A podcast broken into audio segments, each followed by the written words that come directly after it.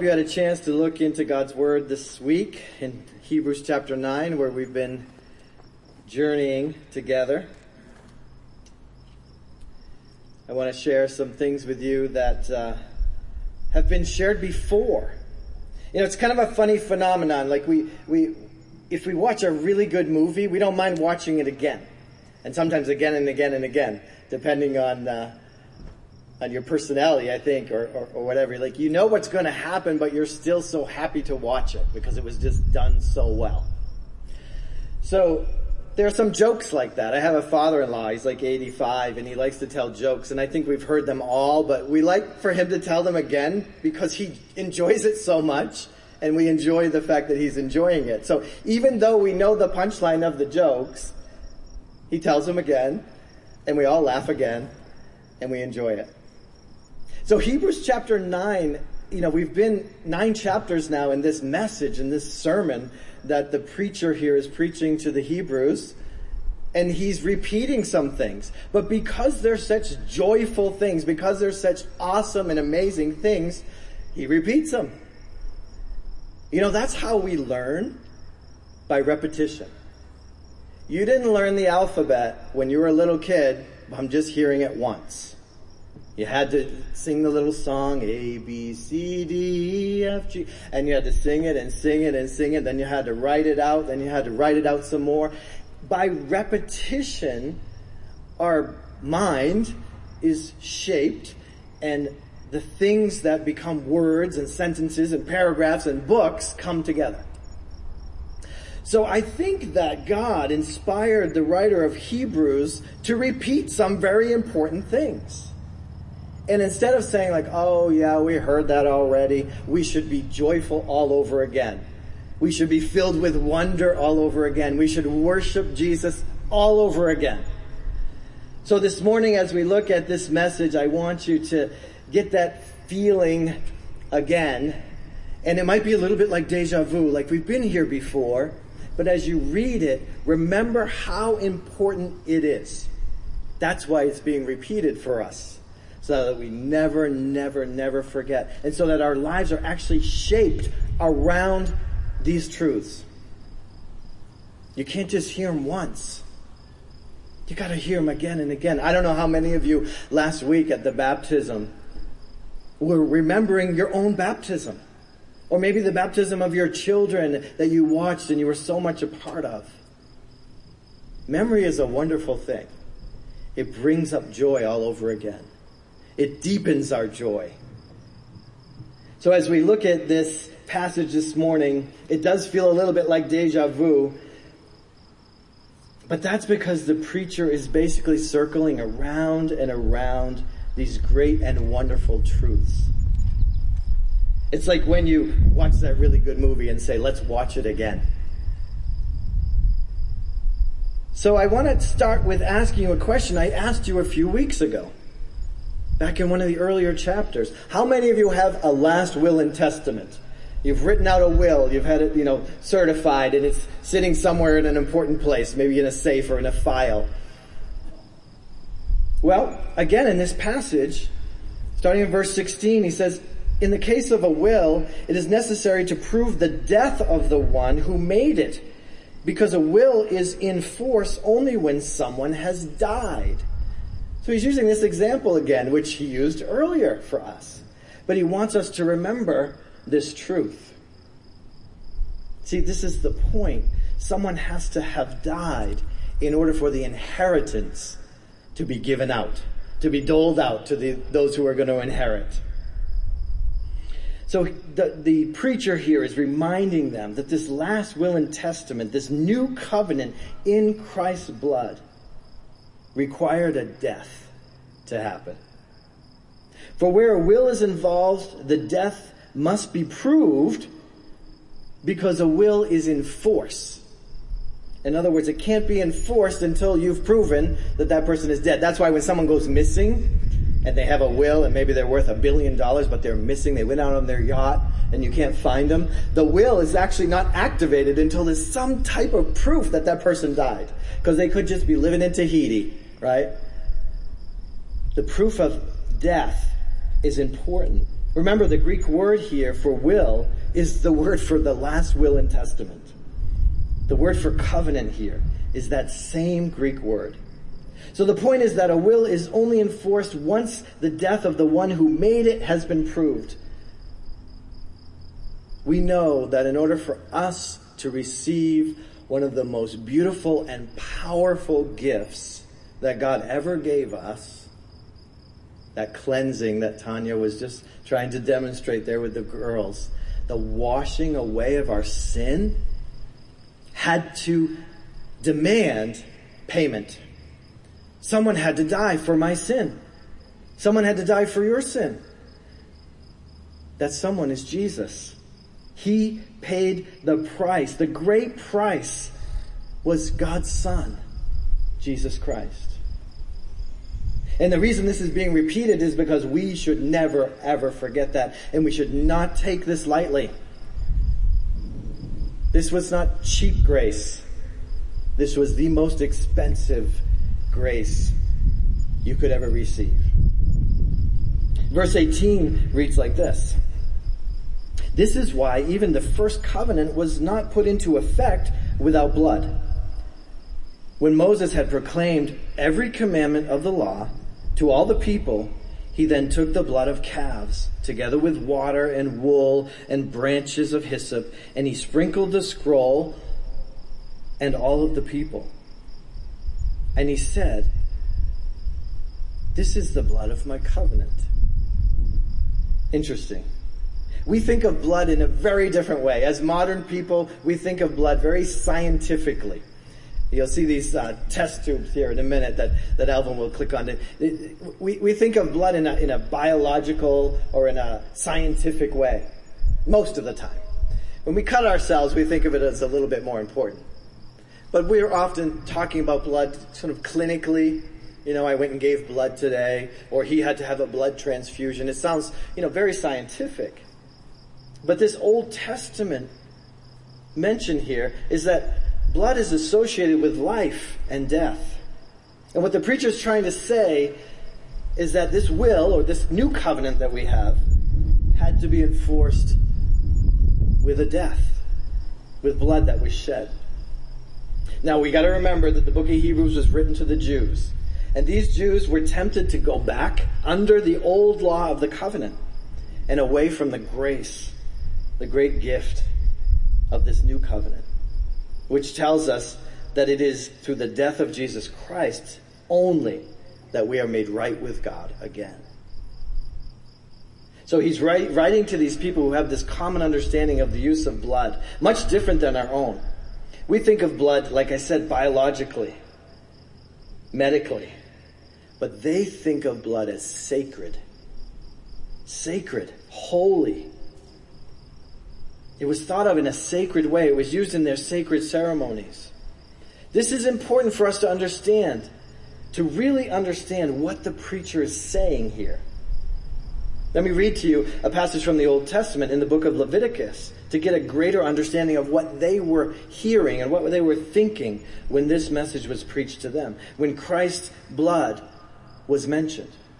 In Leviticus 17 verse 11 it says, For the life of a creature is in the blood, and I have given it to you to make atonement for yourselves on the altar. It is the blood that makes atonement for one's life. Now remember, atonement is bringing us back together, or, or, that act of forgiveness, washing away our sin, because our sin separates us, and then we're made one again with God. That's what atonement means. So God placed this significance on blood in His Word, saying it was given to be used to atone for our souls. The blood is the gift of life through the Spirit. Because of this understanding, the Jews who heard this had a very high view of the sacredness of blood. This is why when someone shed blood, they would be punished for shedding of blood. They also were not to eat animals, the meat of animals, with the blood still in it. They needed to drain the blood.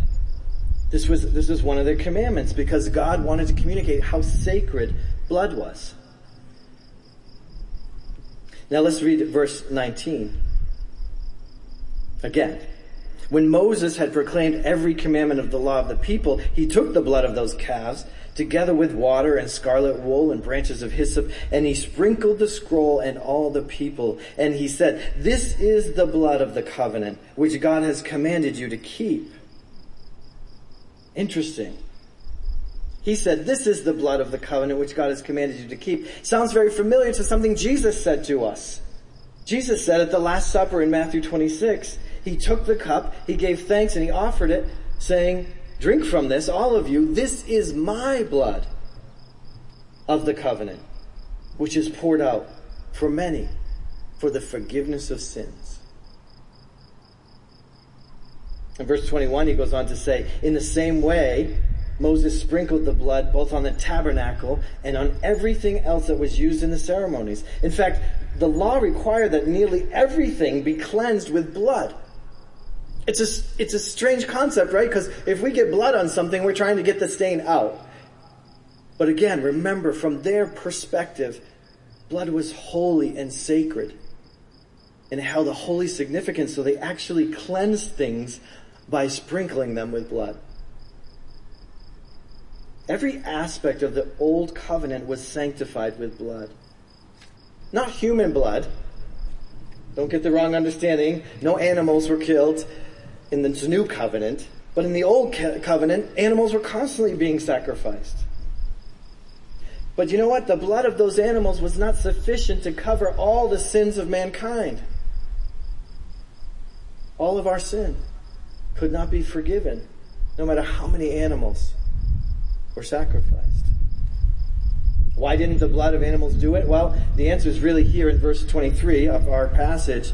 It was necessary, verse 23 says, for the copies of the heavenly things to be purified with these sacrifices, but the heavenly things themselves needed a better sacrifice than these. A better sacrifice. The animals on earth were only sufficient to cleanse things of the earth. The tabernacle, which was a copy of the heavenly tabernacle. The real tabernacle, which is in heaven, needed a real sacrifice for sins. And Jesus Christ, our Savior, offered that perfect sacrifice in heaven to purify us from sin once and for all. Now you've heard that. If you've grown up in the church, you've heard that again and again and again and again. You've heard it because it's so important so important. It cannot be lost in the busyness of our lives. It cannot be lost in all the philosophies and all the different ideas. We cannot lose this fact. Now the preacher has talked about the Old Testament high priest before and said that they had to keep making sacrifices over and over again and go into the holy place in the tabernacle every year to make a sacrifice for atonement. But Jesus' sacrifice is different. He went into the real heavenly tabernacle, the most holy place there is, to present himself as a sacrifice. Verse 25 and 26. Now, did he enter heaven to offer himself again and again, the preacher says? The way that the high priest had to enter the most holy place every year with blood that was not his own? Then Christ would have had to suffer many times over since the creation of the world. But now he has appeared once for all at the end of the ages to do away with the sin, with sin by the sacrifice of himself.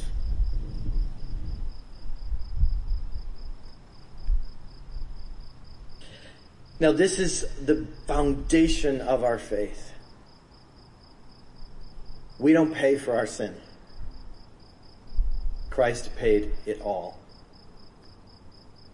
I know that's something you know already up here, and you've known it here in your heart. But what you need to do is keep refreshing yourself in it. Keep repeating that for yourself, but also for the sake of those around you. That you live out of that truth, that that truth actually transforms you and changes who you are in this world. So that the forgiveness that you've received this powerful, amazing, wash you white as snow forgiveness flows into you, but then flows out of you. It flows into the world around you. The grace that God gave you is to overflow in your life. You see, Jesus did that for us. Once and for all. Finally, let me read the last few verses here of our passage. Verse 20, verse 27 and 28. Just as man is destined to die once and after that to face judgment, so Christ was sacrificed once to take away the sins of many people.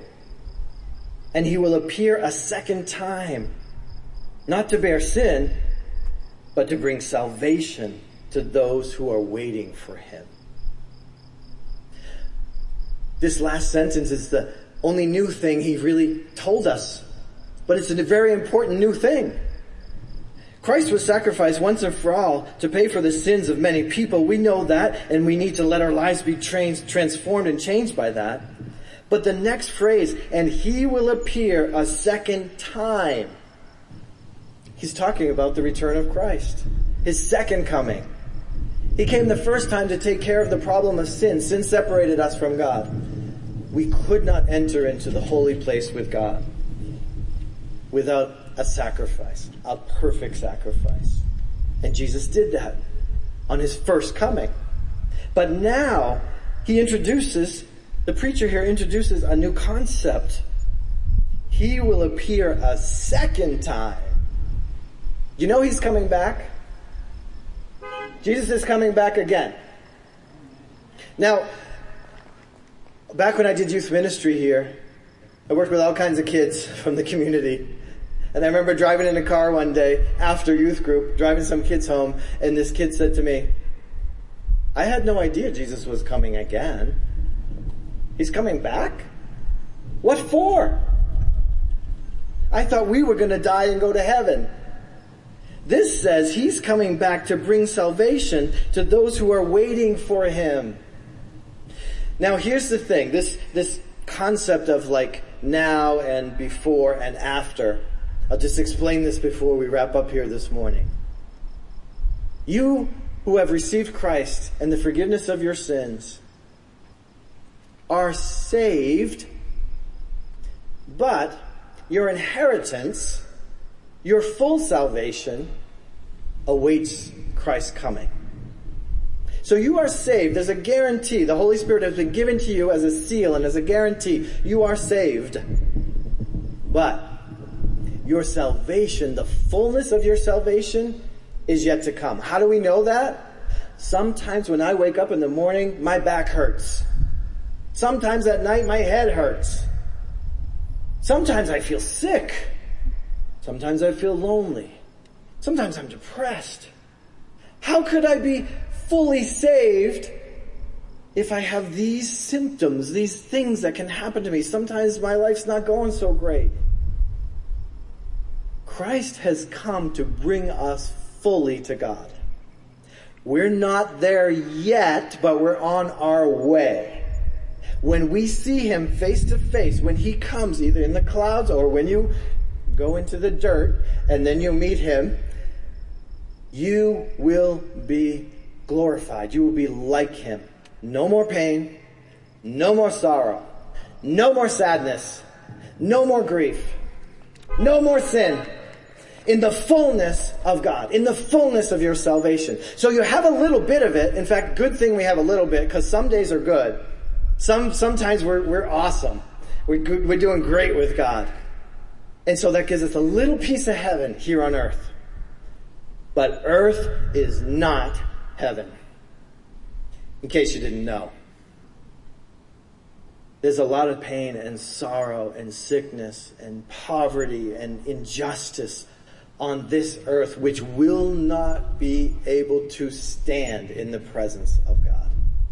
So when we stand in the presence of God, our down payment pays off and we get the fullness of our salvation.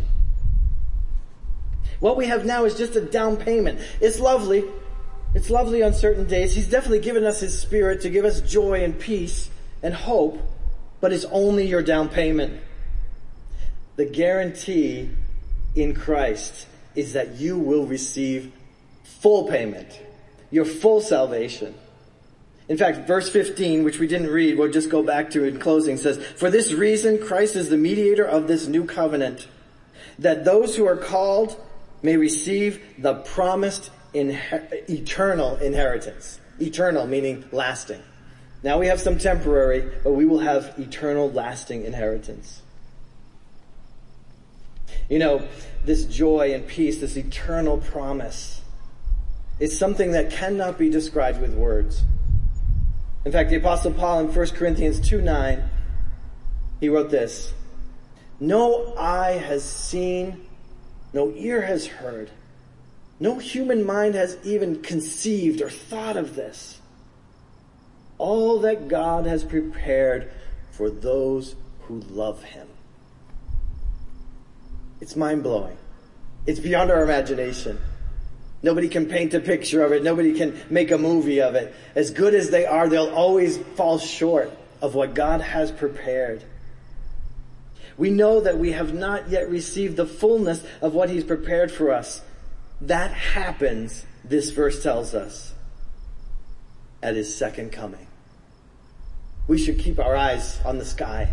We should look forward to that moment. Hebrews 9:28 tells us that Jesus returns to give salvation to those who are waiting for him. Are you waiting for him? Are you anticipating his return? I hope so. I am. I'll be glad to be rid of a lot of this stuff, the stuff of this earth. Jesus has taken our judgment. He has taken our sin on himself and been judged on the cross so that by his one perfect sacrifice, he could take away all of our sins. We should never, never, never forget that. Never. It's repeated again and again and again throughout scripture because we need to hear it again and again and again. Restore unto me the joy of my salvation.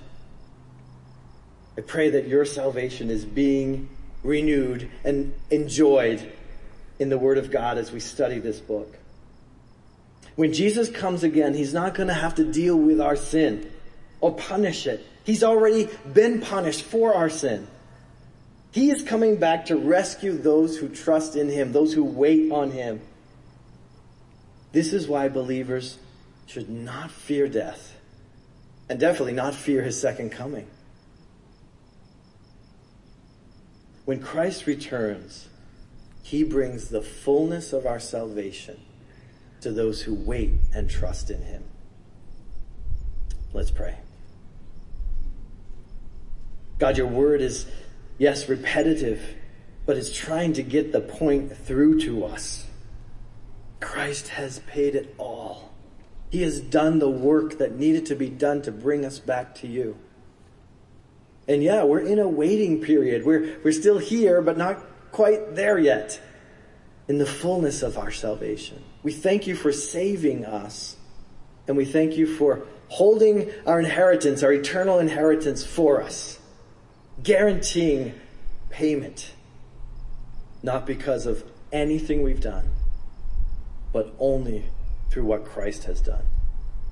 Thank you for renewing this thought in us again today. Thank you for the book of Hebrews and the way that it restores truth in the midst of our confusion, in the midst of our difficulties. You give us your truth. And your truth sets us free to live lives of grace and forgiveness and joy and peace, even while waiting for you. So we thank you for your Holy Spirit in your word this morning. Renew the joy of our salvation again today. Your, your mercies are new every morning because of your great faithfulness. In Christ we pray. Amen.